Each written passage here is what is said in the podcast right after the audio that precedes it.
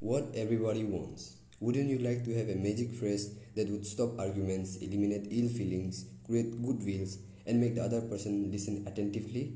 Yes, alright, here it is. I don't know, I don't blame you one iota for feeling as you do. If I were you, I would undoubtedly feel just as you do.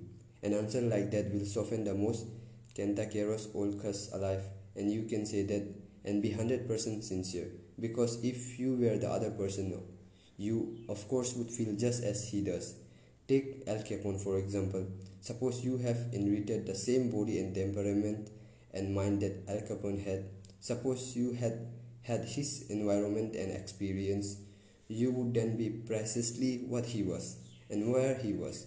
For it is those things and only those things that made him what he was. The only reason, for example, that you are not a rattlesnake is that your father and mother weren't rattlesnakes. You deserve very little credit for being what you are. And remember, the people who come to you irritated, bigoted, unreasoning, unreasoning deserve very little discredit for being what they are. Feel sorry for the poor devils. Pity them, sympathize them with them. Say to yourself, There, but for the grace of God, go I. Three fourths of the people you will ever meet are hungering and thirsting for sympathy. Give it to them. They will love you. I once gave a broadcast about the author of Little Women, Louisa May Alcott. Naturally, I know she had lived and written her immortal books in Concord, Massachusetts. But without thinking what I was saying, I spoke of visiting her old home in Concord, New Hampshire. If I have said New Hampshire only once, it might have been forgiven. But alas and alack, I said it twice. I was delugged with letters and telegrams, stinging messages that swirled around my def- defenseless head with a swarm of hornets. Many were indignant, a few insulting. One colonial dame who had been reared in Concord, Massachusetts, and who was then living in Philadelphia, vented her scorching wrath upon me. She couldn't have been much more bitter if I was accused Miss Alcott of being a cannibal of New Guinea. New Guinea.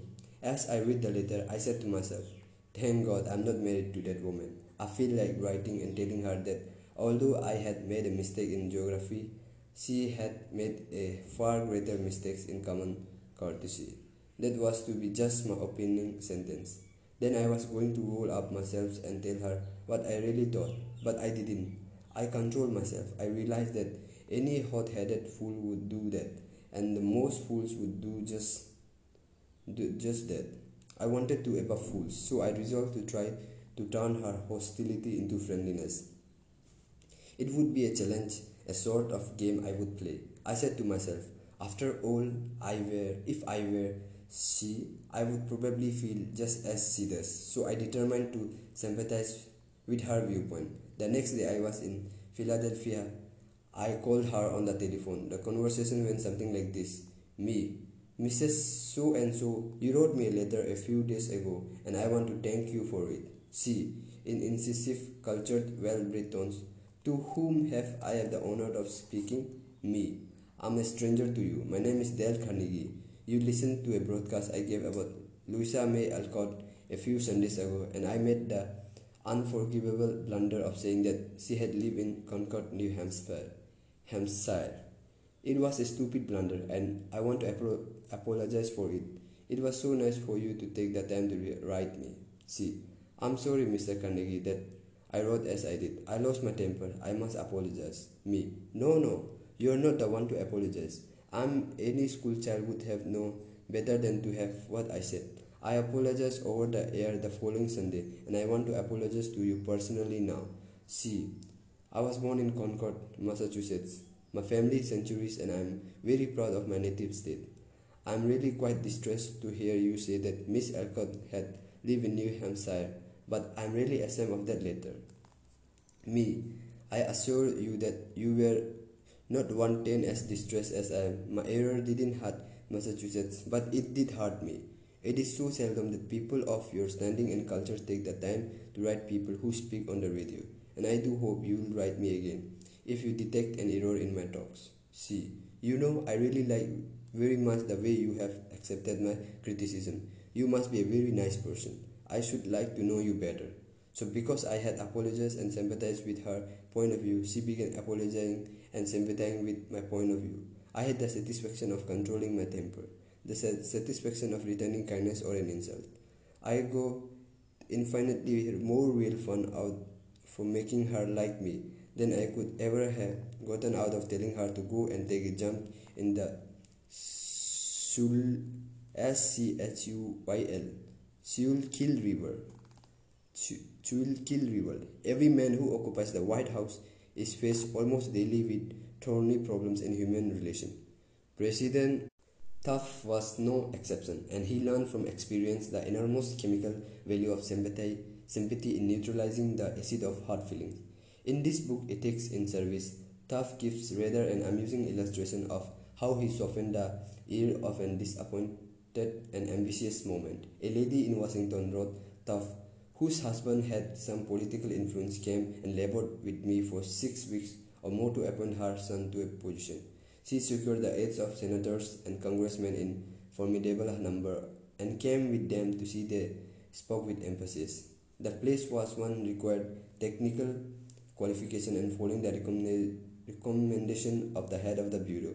I appointed somebody else. I then received a letter from the mother saying that I was most grateful, ungrateful, since I declined to make her a happy woman as I could have done by a turn of my head. She complained further that she had labored with her state delegation and got all the votes for my administration bill, in which I was especially interested. Then this was the way I rewarded her. When you get a letter like that, the first thing you do is to think how you can be severe with a person who has committed an impropriety of even being a little impertinent. Then you may compose an answer. Then, if you are wise, you will put the letter in drawer and lock the drawer. Take it out in the course of two days. Such communication will always bear the two days delay in answering. And you, when you take it out after that, that interval, you will not send it. This is just the course I took. After that, I sat down and wrote her just a polite as letter as I could, telling her I really I realized a mother's disappointment under such circumstances, but that really the appointment was not left to my mere personal preference that I had select a woman, that I had select a man with technical qualification and had before to allow the recommendation of the head of the bureau. I expressed the hope that her son would go on and accomplish, accomplish what she had hoped for him in the position which he then had. That mollified her and she wrote me a note saying she was sorry. She had written as she said. But the appointment I sent in was not confirmed at once, and after an interval I received a letter which purported to come from her husband.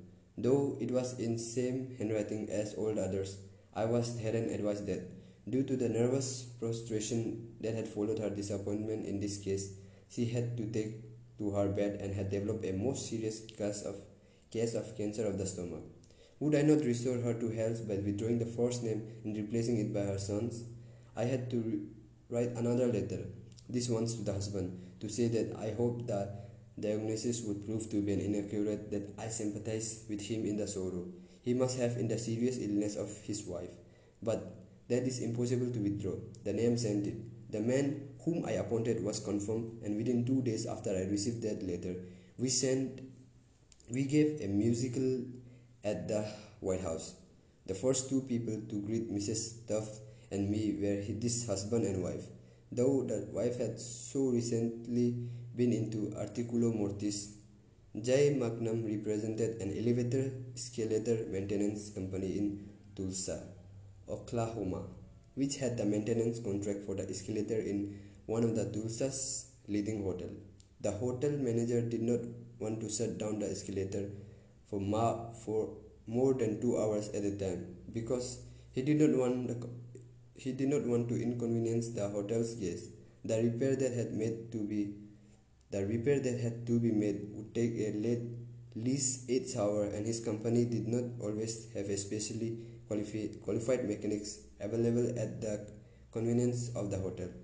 When Mr. Magna, when Mr. Mangum was able to schedule to top flight mechanic for this job, he telephoned the hotel manager and instead of arguing with him to give him the necessary time, he said, Rick, I know your hotel is quite busy and you would like to keep the escalator shut down time to maintain. I understand your concern and about this. We want to do everything possible to accommodate you. However, our diagnosis of the situation shows that if we do not do a complete job now, your escalator may suffer more serious damage and that would cause a much longer shutdown.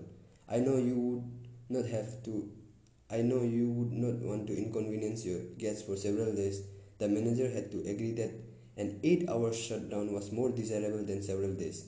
By sympathizing with the manager's desire to keep his patrons happy, Mr. Mangum was able to win the hotel manager to his way of thinking easily and without rancor.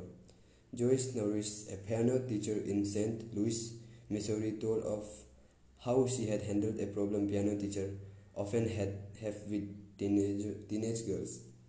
Babette have exceptionally long fingernails. This is a serious handicap to anyone who wants to develop proper piano playing habits. Mrs. Norris reported, I know her long fingers would be a barrier for her in her desire to play well. During our discussion prior to her start, starting her lessons with me, I did not mention anything to her about her nails. I didn't want to discourage her from taking lessons, and I also knew she would not want to lose that which she took so much pride in and such great care to make attractive. After her first lesson, when I felt the time was right, I said, Babette, you have you have attractive hands and beautiful fingernails. If you want to play the piano as well as you are capable of and as well as you would like to, you would be surprised how much quicker and easier it would, it would be for you. If you would trim your nails shorter, just think of, about it, okay? She made a face with an definitely negative. I also talked to her mother about this situation, again mentioning how lovely her nails were. Another negative reactions. It was obvious that Babette's beautifully manicured nails were important to her. The following week, week Babette returned from her second lesson. Much to my surprise, the fingernails were trimmed. I complimented her and praised her for making such a sacrifice. I also thanked her mother for influencing Babette to cut her nails. Her reply was, Oh, I had nothing to do with it. Babette decided to do it her own, and this is the first time she had ever trimmed her nails for anyone. Did Mrs. Norris threaten Babette? Did she say she would refuse to teach a student with long fingernails? No, she did not. She let Babette know that her fingernails were a thing of beauty and it would be a sacrifice to cut them. She implied, I sympathize with you. I know it won't be easy, but it will pay off in your better musical development. Sol Hurok was probably America's number one impresario. For almost half a century, he handled artists such world famous artists as Chaliapin, Isadora Duncan, and Pavlova. Mr.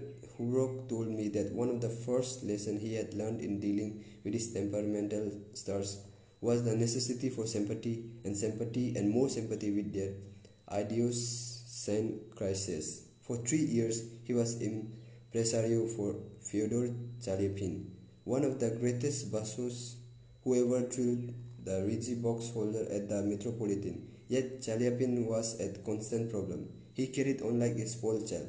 To put in, in Mr. Hurok's own inimitable phrase, he was a hell of a fellow in every way. For example, Chaliapin would call up Mr. Hurok about noun of the day he was going to sing and say, So, I feel very terrible. My throat is like a raw hamburger. It is impossible for me to sing tonight. Did Mr. Hurok argue with him? Oh no, he said that an entrepreneur couldn't handle artists that way, so he would rush over to Chaliapin's hotel, dripping with sympathy. What a pity, he would moan. What a pity, my poor fellow. Of course, you cannot sing. I will cancel the engagement at once. It will only cost a couple of thousand dollars, but that is nothing in comparison to your reputation.